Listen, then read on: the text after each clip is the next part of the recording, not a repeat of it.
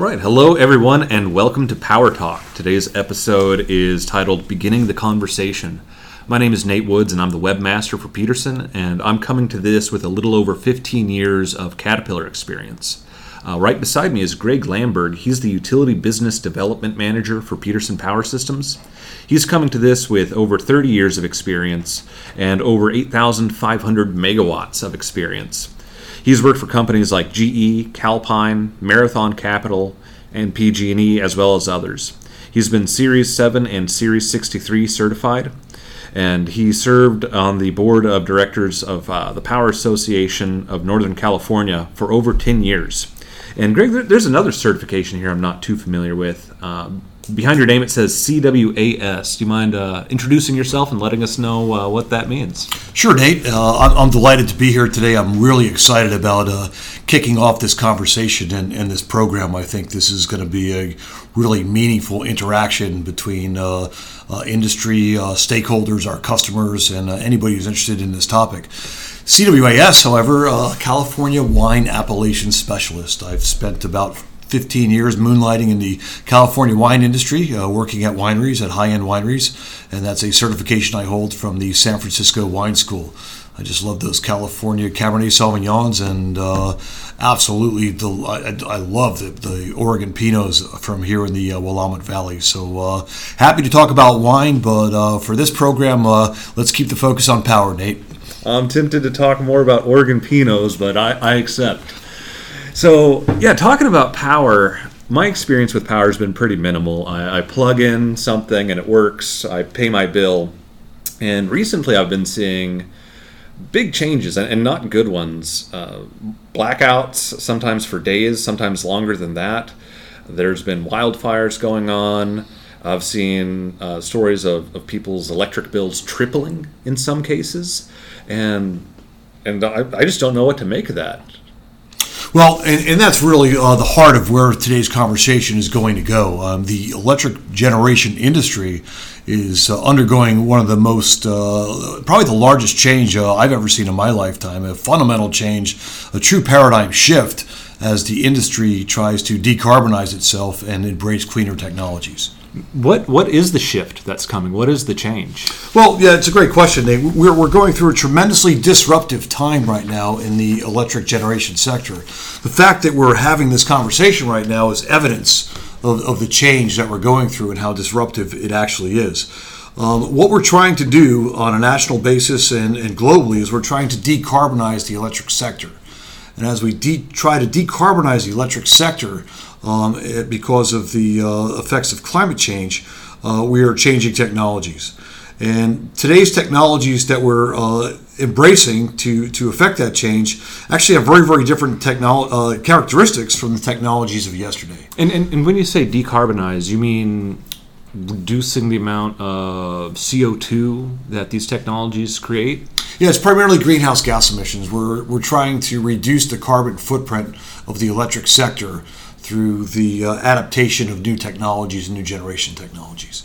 Okay, so I guess kind of what what's the old technology or or the current technology, and then what's the what's the future technology? Where where are we at and where are we going? Well, in, in broad brush, when we looked at the technologies of yesterday and uh, the way our electric system was set up in the United States and in many places in the world that have uh, modern electric systems, uh, they were built on centralized power plants with uh, large transmission networks moving that generation from where the generation was located to population centers, stepping it down to distribution systems, and then moving it around within those population centers. And uh, a lot of the technologies that we used in those days, primarily coal, nuclear, natural gas, oil, those types of technologies, um, they were really base loaded technologies. We turned a power plant on and we turned it off once or twice a year for maintenance. I mean, it just ran 24 7, 8760, uh, 8,760 hours in a year. So they ran literally around the clock except for maintenance, and we had a very, very stable system with a lot of inertia on that system. Those plants could ramp up and down as needs required as the uh, electric load on the system changed. But uh, we didn't have to worry about whether or not that plant was going to be there. Absent an upset condition, uh, we had a very good uh, we had very good reliability on the system. We had a very high confidence level that that plant would be there. And, and you say uh, an, an upset. Uh, what is that like a natural disaster or what? What is? Oh that? no, no, no! I'm not, being. I'm not being. Uh, you know, no, we're not going there yet. Uh, an upset condition would be something tripped. Uh, there was a, a switch that went out. Something brought the plant offline. So something happened, typically mechanically, uh, that caused a, a, a an outage for that facility. But Okay. a- absent an un, what we called an unplanned outage or a forced outage, um, you know, those plants run ran very, very reliably and gave us that power we needed 24 seven. So, so we had uh, big plants, typically far away, uh, pushing electricity to the population centers where where it got stepped down, uh, and then and then used. Correct. Okay, and then what? Yeah, I'm sorry. Yeah, continue. No, and one of the challenges in, in, in the electric industry is until recently, until the advent of uh, energy storage on a, on a much wider scale, um, electricity was a very, very unique commodity insofar as its production and use had to be in constant balance. There wasn't many uh, effective ways to economically store energy, so these plants would ramp up and down with energy usage um, to uh, to to match the uh, supply and demand equation in, in real time. And uh, we can now uh, store energy through various storage mechanisms. We'll, we'll talk a little bit about that. But um, it, it adds to the uh, to the promise of renewable energy, but it also creates some challenges as well. Okay. Okay. Well, let's talk a little bit more about the uh, the renewables coming on or the the future of this sector. But let's let's do that. And you know, primarily when we talk about renewables, the dominant renewable energy uh, um, sources these days are solar and, and wind, and, uh, and and certainly hydroelectric. And you know, hydroelectric system is uh, is kind of tapped out. I don't think we're going to see a lot more hydroelectric. In fact, uh, there's a lot of movement right now to remove dams. So uh, hydro uh, capacity is actually falling in the Pacific Northwest and throughout the western United States. So we're seeing a preponderance of solar and wind uh, being built. And the challenge that both solar and wind present from the uh, balancing equation that we talked about is uh, they are intermittent resources uh, dependent on either the sun shining or the wind blowing to produce that energy. Uh, if we have a, a, a solar farm and we have cloud cover, we're not producing any energy. If it's nighttime, we're certainly not producing any energy. And then uh, the same is true of wind. If uh, we don't have that wind resource, those turbines aren't producing energy. So we don't necessarily have energy around the clock when we need it, or uh, matching up the uh, the needs of a consumer with the availability of, of solar and wind. So it gets a lot more complex and a lot more challenging uh, as we move forward and we have a larger and larger amount of renewable intermittent resources on the system.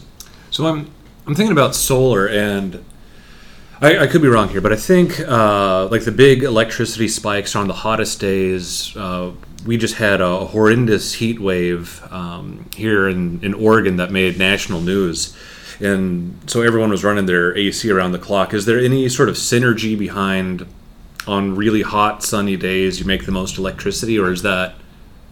I guess, I guess that I, I would think that there is, but is there actually? Yeah, on, on the sunnier days, you're going to be making the most electricity, but uh, the solar uh, production curve, if you will, kind of follows the sun. And the solar peak is not uh, typically consistent with the actual usage peak. This is a paradigm that's really been changed because of uh, renewable energy over the last five or ten years or so. Typically, everybody assumed that the peak was midday. That was the peak usage for electricity. That, that's what I would think. Yeah. It's not necessarily the case right now. Actually, the peak is about six o'clock in the evening when people get home from work. So five, six, seven, eight o'clock at night. Those are the real peak hours right now. And unfortunately, that's when the solar's gone. Solar starts tailing off about four, four thirty in the afternoon. Right. So as the solar is ramping down, everybody's coming home from work and ramping up their energy use. Right. Cooking, cleaning. Exactly. And, and this is where storage becomes a big piece of this because storage um, allows us to actually gain another four hours or so from solar energy. If you look what's happening now, a lot of uh, utility pricing models, as we're starting to see in California, are going to time of use pricing. And they're charging the consumer a lot more for energy between 5 and 9 at night than they do in midday when we have that abundance of solar energy. Hmm. So you said four hours of storage, and um, I kind of want to come back to that. So you're talking about utility companies changing the price uh, based upon the time of day. Uh, what other what other challenges are coming up uh, because of this? Well, it, it's adding tremendous complexity to to uh, managing the grid. Um, the resources are very very different. Where you know solar and wind don't necessarily give us a lot of inertia on the grid. Where when we had big pieces of metal spinning around, uh, we had a lot of inertia on the grid, which made the grid uh, much more capable of uh, of withstanding big shocks, big swings in energy which are much more difficult for it to do now with with solar and wind, for, especially from a voltage support perspective. So this is where energy storage comes in. But energy storage uh, is is durationally limited. It only has about four hours of capacity, and uh, a lot of our fear is that we're going to see uh, the the results of the shortcomings of energy storage manifest itself in uh, additional brownouts and blackouts. Um, We'll, we'll talk a little more, uh, hopefully soon, the difference between in front of the meter and behind the meter type energy. But uh, as primarily what we're talking about right now are front of the meter solutions, wholesale solutions, large scale solutions. But as um, as the shortcomings of, of intermittency and the durational limitations of energy storage uh, become more and more apparent, uh, we're going to see more and more people taking matters into their own hands, buying backup generation and doing things behind the meter. Uh, that makes a lot of sense. I want to. There was a YouTube video I watched, I think from uh, Practical Engineering. I might have that wrong. And he was talking about uh, using water as a battery. So you would you would uh, essentially pump out all the water from a low-lying lake into a lake higher up on the hill. And uh, the theory is, you know, you do that when the wind is blowing, when the solar is going, and then at nighttime or when you need that electricity, you flow the water back down and use that to spin a turbine. Uh, is that have you seen that? Is that is that practical? Is that a real thing? Oh, it's very, it's very much practical. Uh, California has a couple of large uh, pump storage projects. Uh, Helms is one that comes to mind in PG&E service territory. And uh, what you're doing is you're taking that midday electricity. So from a solar perspective, uh, like like 12 noon, there's not a lot of usage uh, on, on the energy system, but you've got peak solar production around that time. So you use that energy to move water to a higher elevation, increasing its kinetic energy. Mm-hmm. And then during that peak, those peak hours when you need it, you drop that water, let it flow through turbines to produce uh, energy uh, when you no longer have the sun. So it's a shift of that solar energy uh, through uh, through a pumped hydro project. Typically, those projects have anywhere between like eight to twelve hours of durational capacity and uh, we are seeing some of those uh, being uh, being developed right now. There's a very large project being developed in California by uh, by NextEra that we're following and that we're uh, hoping uh, comes to bear. What what happens though is that these projects will again rely on the distribution. Uh, I'm sorry, on the, on the transmission system. They'll be built where there isn't a lot of load, and we'll have to move that energy through transmission back to back to distribution. But um, there's certainly a, a, role for pump storage um, as uh, as we move forward and uh, have to deal with the challenges presented by intermittency and by load shifting. Okay, so so the the pump storage uh, is sort of like a tool in the in the toolbox. I guess what other what other tools are out there for folks? You mentioned people were buying their own uh, generators for um, for their for their own private use. Um, what what what solutions do you see people reaching for? This, this this is a great topic that you that you've brought up here, and I'm going to expand it a little bit. Uh, when, when, we talked earlier about you know some of the old paradigms for electric generation, um, if we built a coal plant, that was it. We had a coal plant. Right. Or if we built a nuclear plant, that was it. We had a nuclear plant, and that took care of everything. Right. Um, in the new world of renewables, it's an all of the above approach. Um, it's going to take a portfolio of solutions. We're going to need wind paired with storage. We're going to need solar paired with storage. We're going to need other technologies uh, that can give us uh, that can give us the durational characteristics we need. And the fact of the matter is, we're going to need natural gas for a long time. On, on the system, there's been a lot of modeling done. In fact, there was a study done in California that showed we're going to need about 35 gigawatts on the on the system in California to keep the lights on. In fact, if uh, our listeners are so inclined, if you look at the California Independent System Operator website and you track the energy usage for today, what you'll see is in the evening hours around 5 o'clock when all of that solar is falling off and going by the wayside, uh, much of that ramp is being uh, made up by natural gas right now. So while societally there is a huge movement to do away with natural gas as soon as possible, the fact of the matter is we're going to need gas for the next two to three decades at least. And you said you said 35 gigawatts, and I'm trying to wrap my mind around that because I'm familiar with the Cat XQ 2000s, which are just they're they're they're semi trailer sized gigantic generators, uh, and each one produces. Um, is that two megawatts? About two megawatts. That's correct. So 35 gigawatts is 15, 16,000 times 16,000 XQ 2000s. Yeah, let's. You know what? Let's let, let's take a break here and, and, and differentiate for our listeners in front of the meter versus behind the meter. Great. And a lot of what we've been talking about so far is in front of the meter. These are these are large wholesale energy solutions used by utilities and load serving entities to meet their load. So the meter, like the the electric meter, stuck on the side of the building. Exactly, exactly. And that power coming into that meter, uh, into that building, can be coming from miles and miles away, from a pumped hydro facility in Los Angeles, or from a hydro facility along the Columbia River, or from a coal plant in New Mexico. Uh, these electrons can travel a significant distance. But once we get inside that building, uh, we can provide generation solutions on the other side of that meter, on the retail side of that meter, to address um, intermittency, to address um, reliability uh, for emergency situations. For example, uh, it's a very, very bad day if a hospital loses its its generation, loses its electricity. So almost every hospital that you'll see, it's mandated that they have a source of backup generation uh, behind the meter to add as insurance uh, to uh, a loss of the grid as a whole or that front of the meter capacity.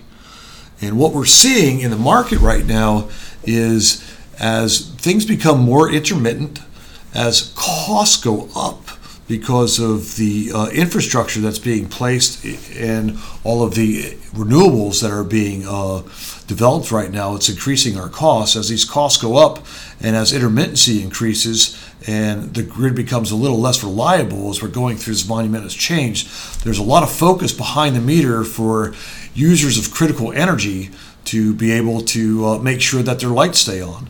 Uh, we're seeing this especially in areas like California, where we've had the advent in the last three or four years of the public safety power shutoff. People have gone without power for four or five days at a clip, uh, which is just unacceptable uh, for much of society, for the way people work right now, and for the way people live, or especially if people have medical conditions and they're on a piece of equipment or have a piece of equipment that's dependent upon electricity.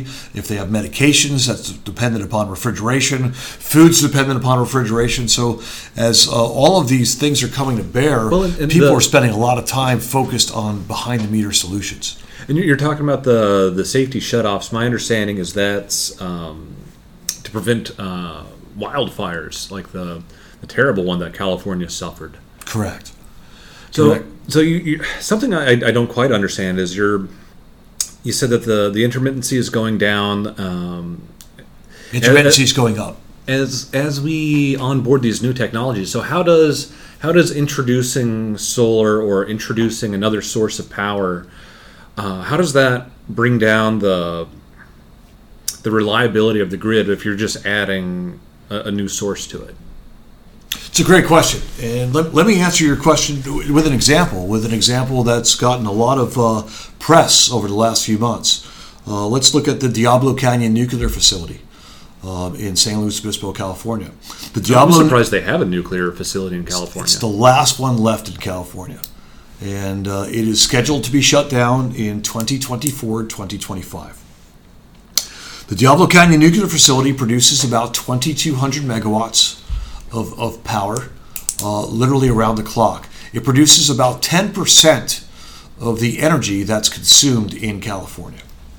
So, okay, I, I guess I'm not understanding how that makes sense. If if we're already having shutoffs, if we're already having issues with uh, reliability and, and, quality of the power. Um, why are we going to take something offline before we already have generation capability to to replace it?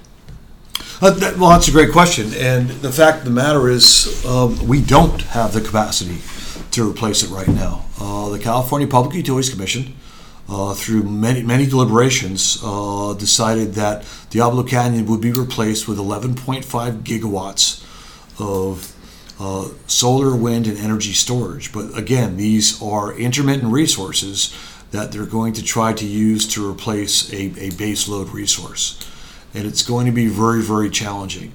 I think people's intentions are good, but I think personally, I think the regulation is about 15 years ahead of the technology. We don't have the technologies currently to, and, and people will argue with me about this, but my personal belief, and I think Peterson's belief, is that the technologies aren't quite there yet um, to uh, to replace these baseload facilities, and we're seeing that through our customers.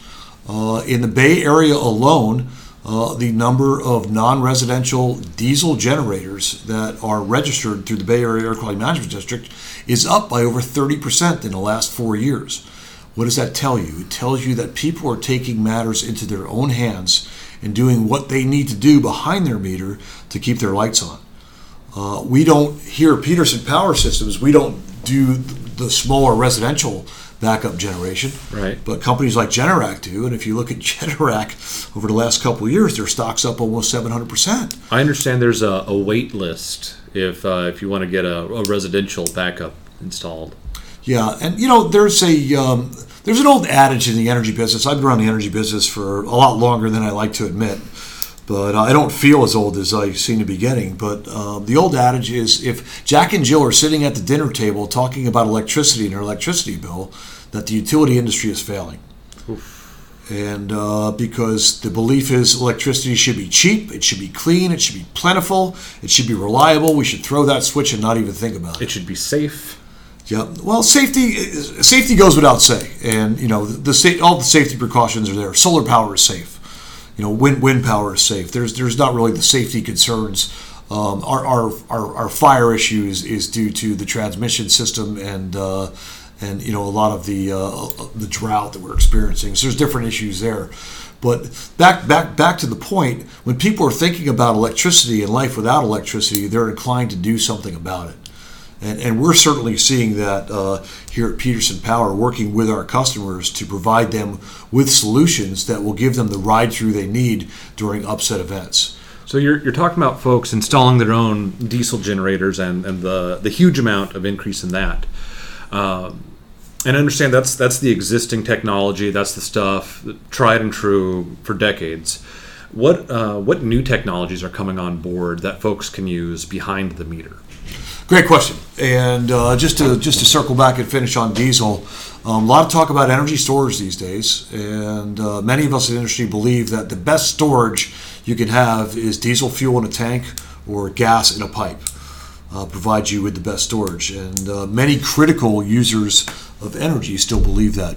Diesel generation is still the gold standard of, uh, of backup generation because it's very portable and we don't rely on natural gas pipelines or gas infrastructure to utilize diesel. We can put tanks anywhere and we can size uh, duration based upon the size of that tank or the availability of other deliveries. On the diesel side, uh, a lot of exciting things are happen are happening. One, uh, we're utilizing a lot of Tier 4 technology or okay. clean diesel, as we say. So, uh, the diesel engine of today utilizing Tier 4 technology is much, much cleaner, orders of magnitude cleaner than just the diesel gensets we were using 10 years yes, ago. Yes, yes, it is. And then when we combine that with uh, the advances in fuel technology, um, there are 100% renewable fuels out there right now uh, called renewable diesel or HVO, hydrotreated vegetable oil.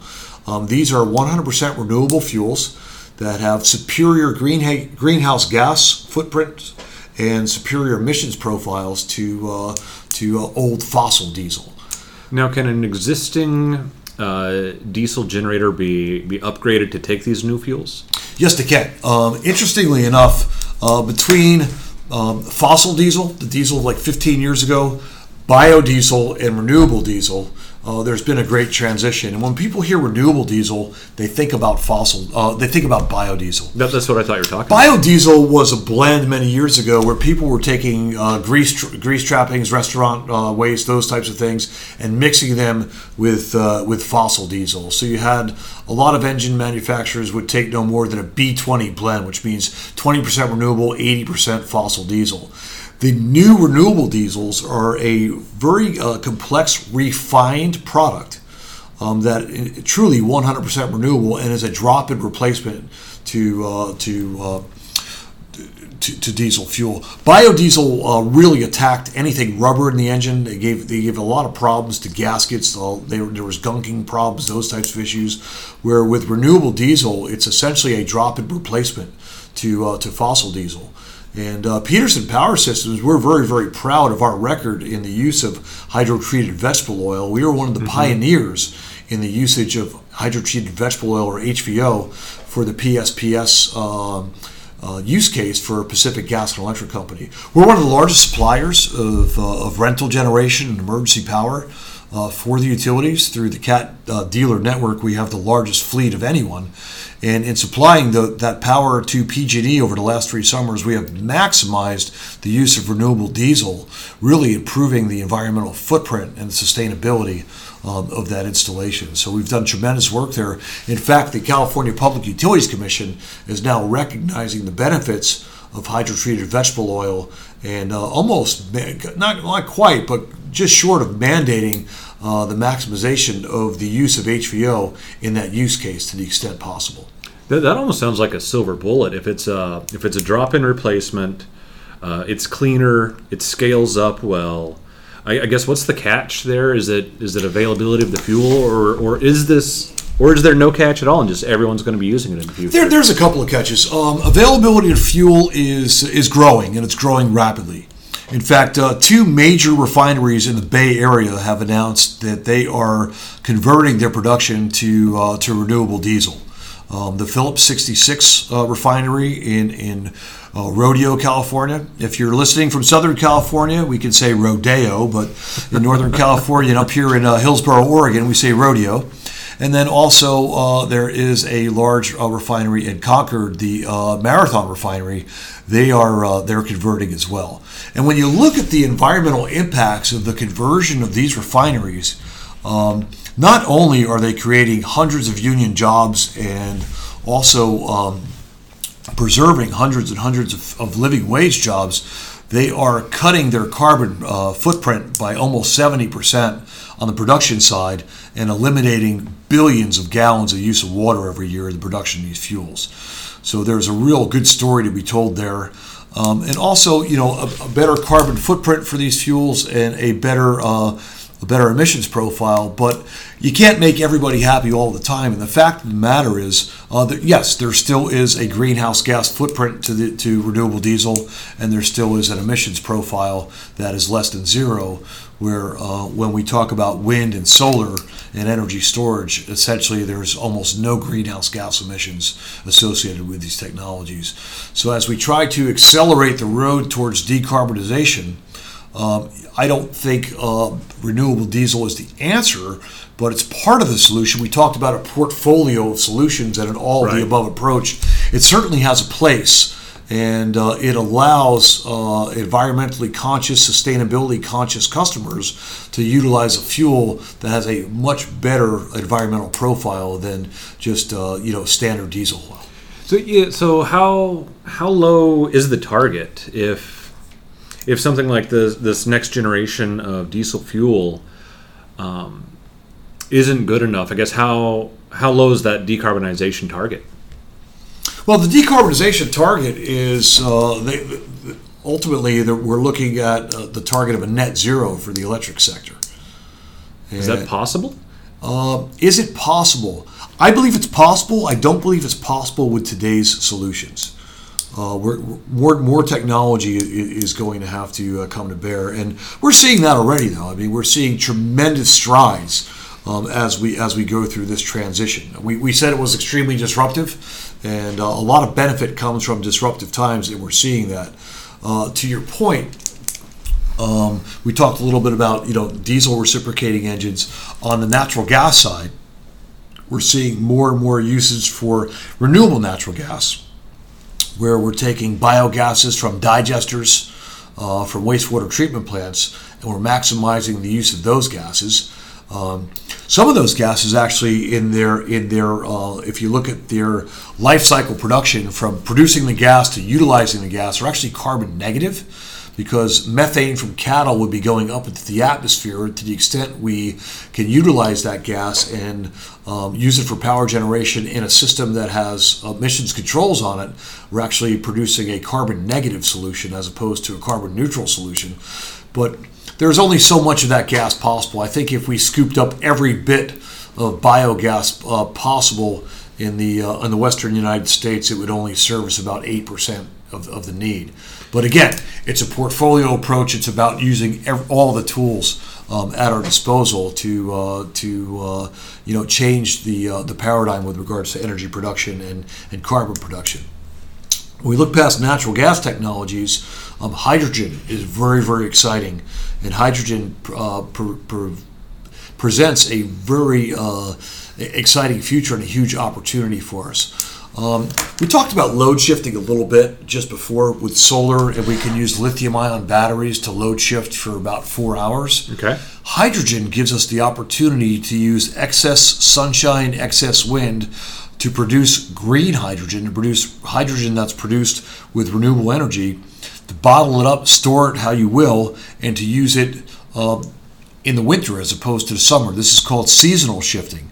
Hmm. As opposed to just load shifting. So, hydrogen presents a tremendous opportunity to uh, decarbonize the energy sector uh, through the production of green hydrogen and the utilization of that hydrogen either in fuel cells or in, in reciprocating engines. And this is an area that's very, very exciting uh, for all of us in the Caterpillar family, uh, either with Caterpillar Corporate or in the dealer network, is uh, Caterpillar's leadership uh, in the utilization of hydrogen. Our reciprocating engine fleet right now can uh, utilize anywhere between 20 25% hydrogen gas blends with uh, in the fleet right now. In the fleet right now, with we have new units coming out the end of this year, beginning of next that are going to be capable of running 100% hydrogen, and that's going to be a game changer. A um, lot of a uh, lot of research going into hydrogen with regards to production, uh, transportation, storage. It's expensive right now, but it will get cheaper. And uh, the hydrogen economy is attracting a tremendous amount of investment and excitement as a tool for uh, for for decarbonizing the energy sector. So the you, you got to make the hydrogen, and I'm I'm curious, can, can you do that at a small scale as well as a big scale? Could you have a remote facility uh, that makes its own hydrogen, or is this the kind of stuff that has to come from a large processing facility and then and then distributes it? The answer is all the above. Yes, you can make hydrogen at, at, at scale and it, it will be cheaper. A lot of that hydrogen being produced these days is what's called blue hydrogen. Hmm. Uh, it's actually formulated from natural gas. But uh, we are seeing a, a lot of uh, ingenuity uh, coming along in uh, electrolyzers, in smaller scale electrolyzers, to be able to produce hydrogen right on site from renewable energy on site, from you know solar and, and, and storage and microgrids on site, produce that hydrogen on site, and then use it later on site. So. Uh, a lot is happening in, in the world of hydrogen right now, and I think we're just getting started. It's going to be very, very exciting to uh, to see to see where hydrogen goes and where it takes us. And, and what's the what's the footprint, the carbon footprint of hydrogen look like? Well, there is no carbon. Really? That's that's the beauty of it.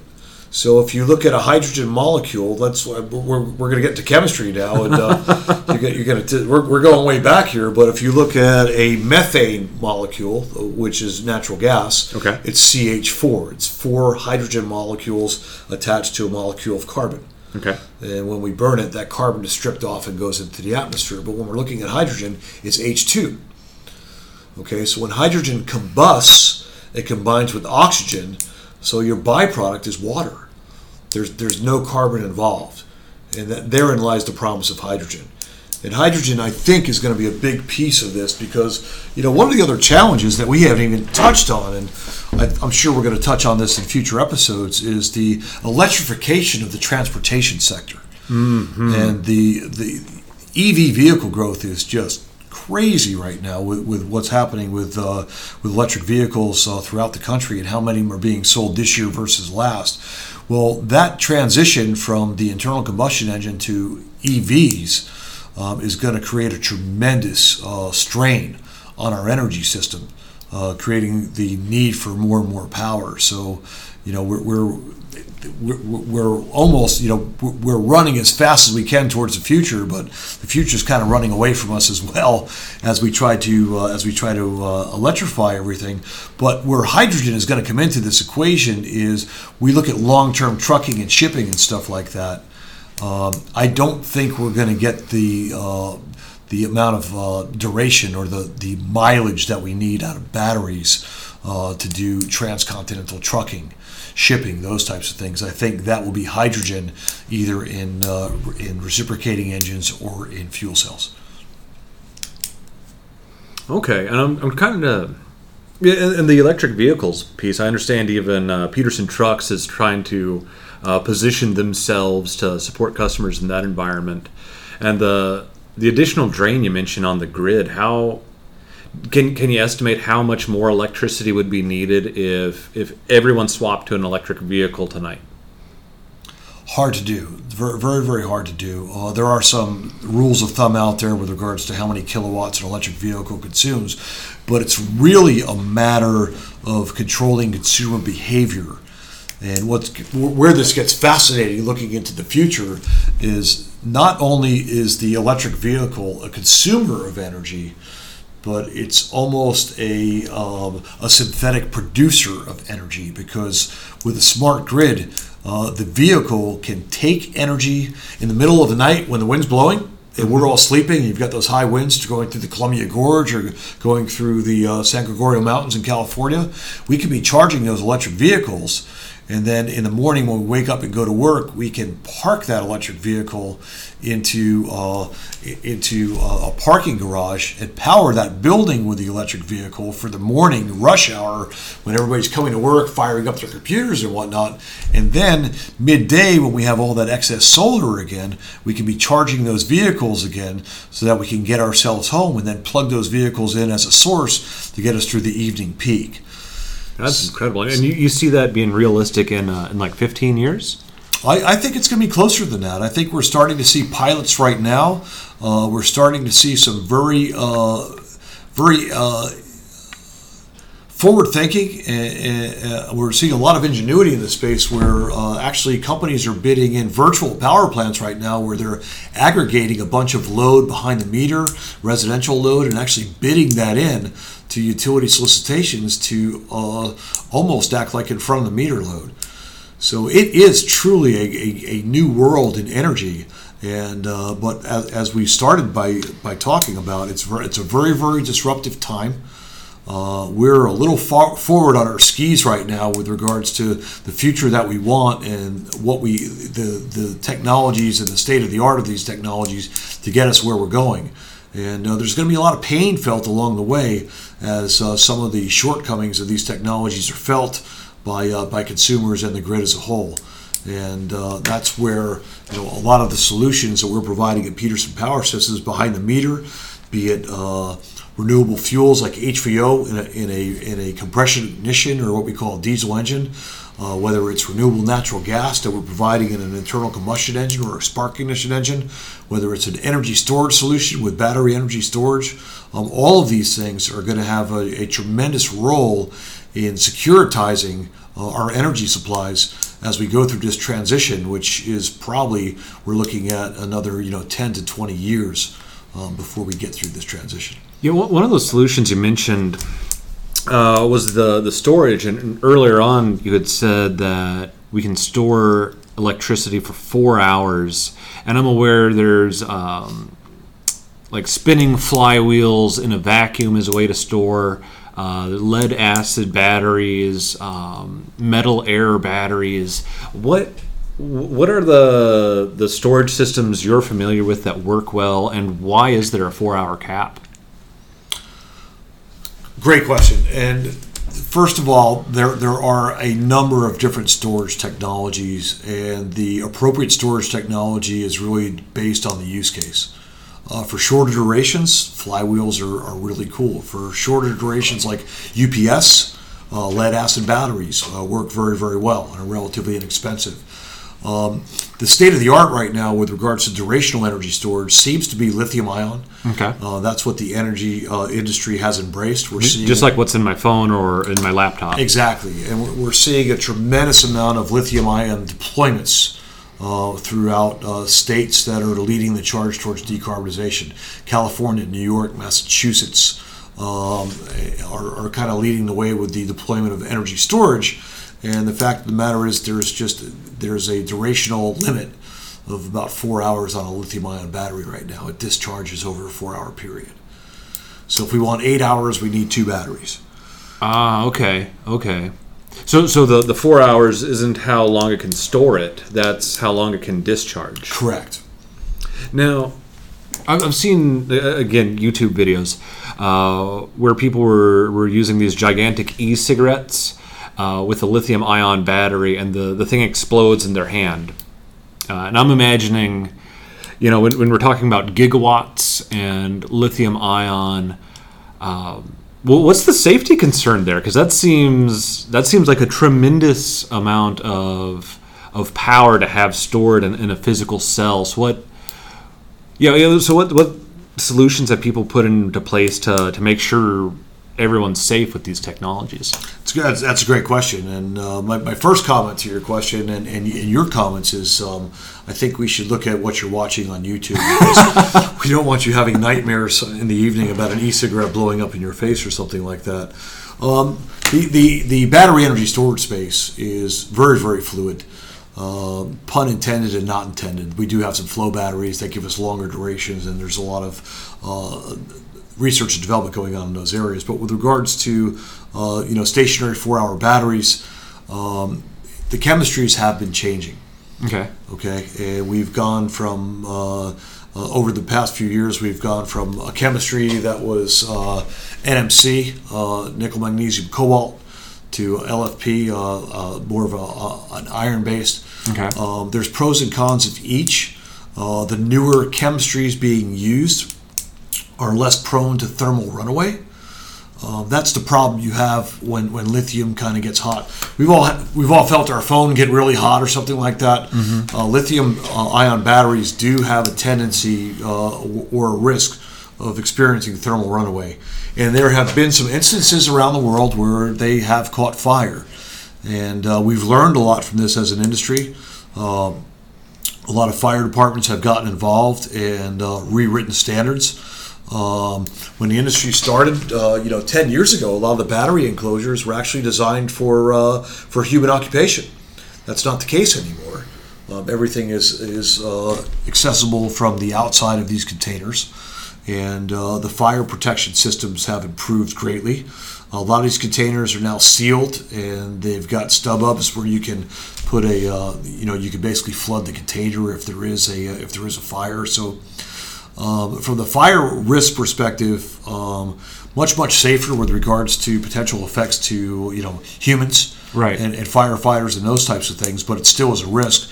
And the chemistries are changing, and there's a lot going on right now with, uh, m- believe it or not, much less um, sophisticated chemistries with, with, with, with iron chemistries and stuff like that that are going to they won't be as dense. They'll create more they'll, they'll need more real estate for the same amount of, of energy but you may be able to get longer durations.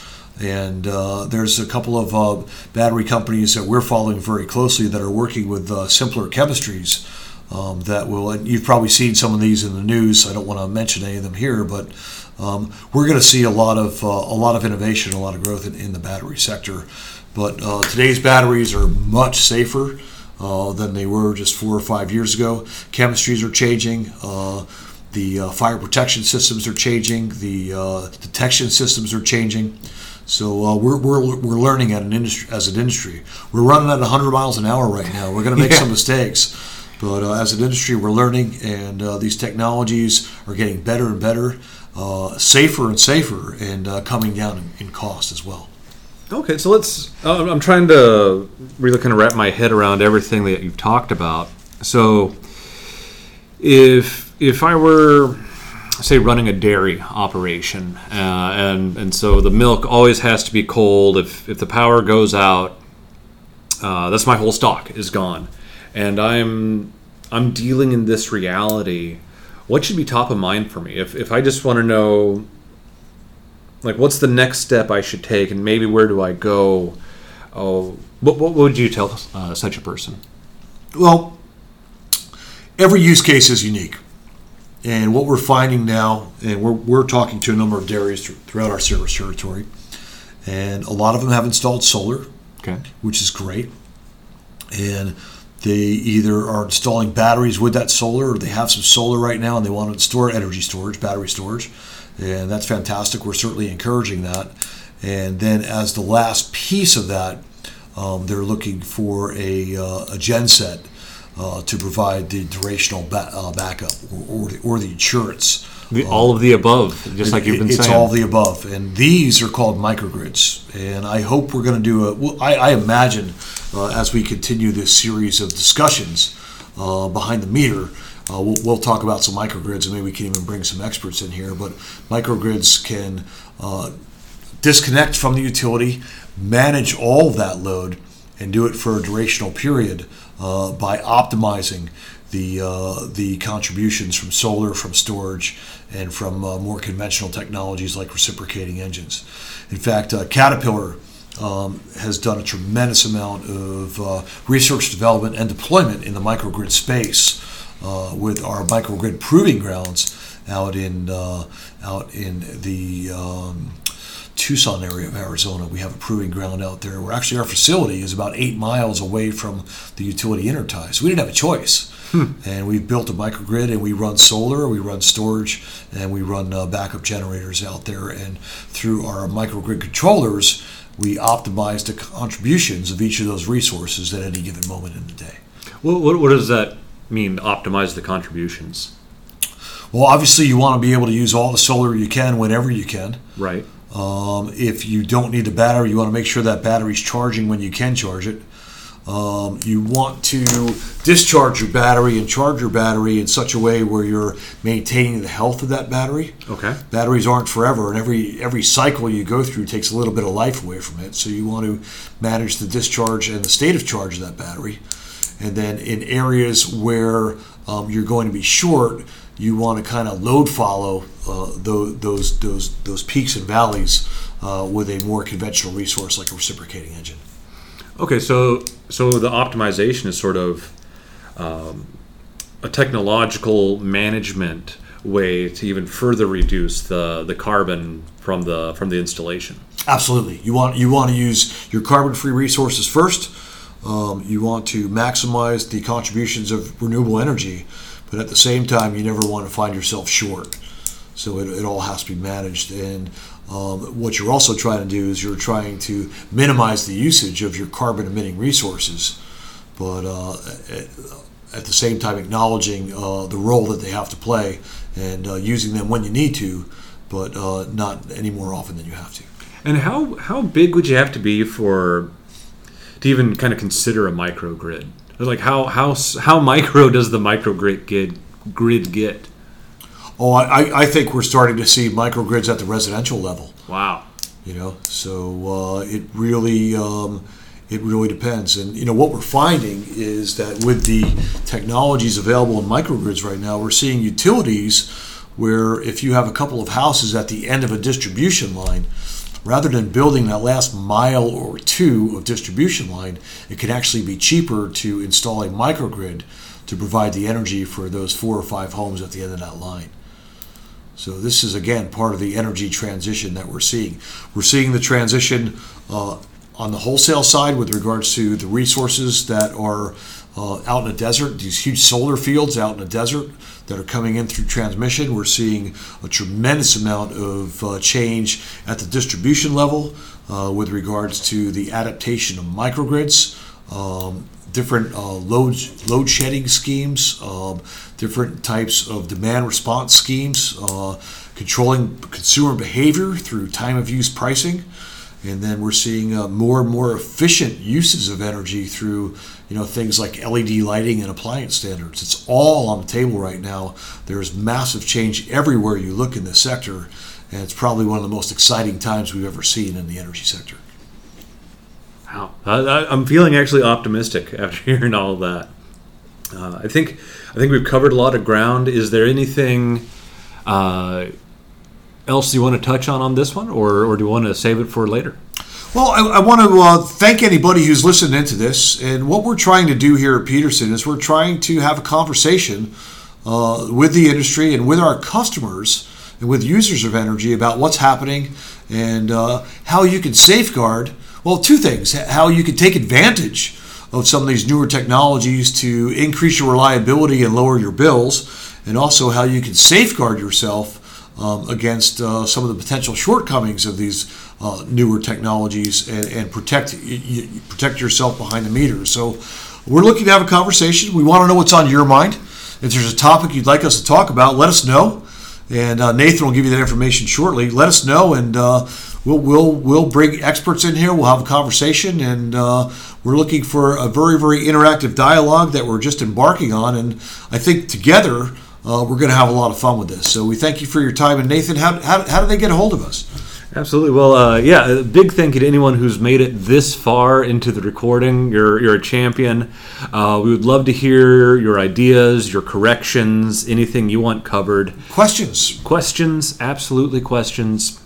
The email address we have set up is podcast at petersonpower.com. Uh, those questions will go directly to Greg and myself. Uh, this is something that we hope will keep going. Our intention is to cover a lot of topics about the energy sector in in an honest and approachable way. And thank you for listening. Thank you.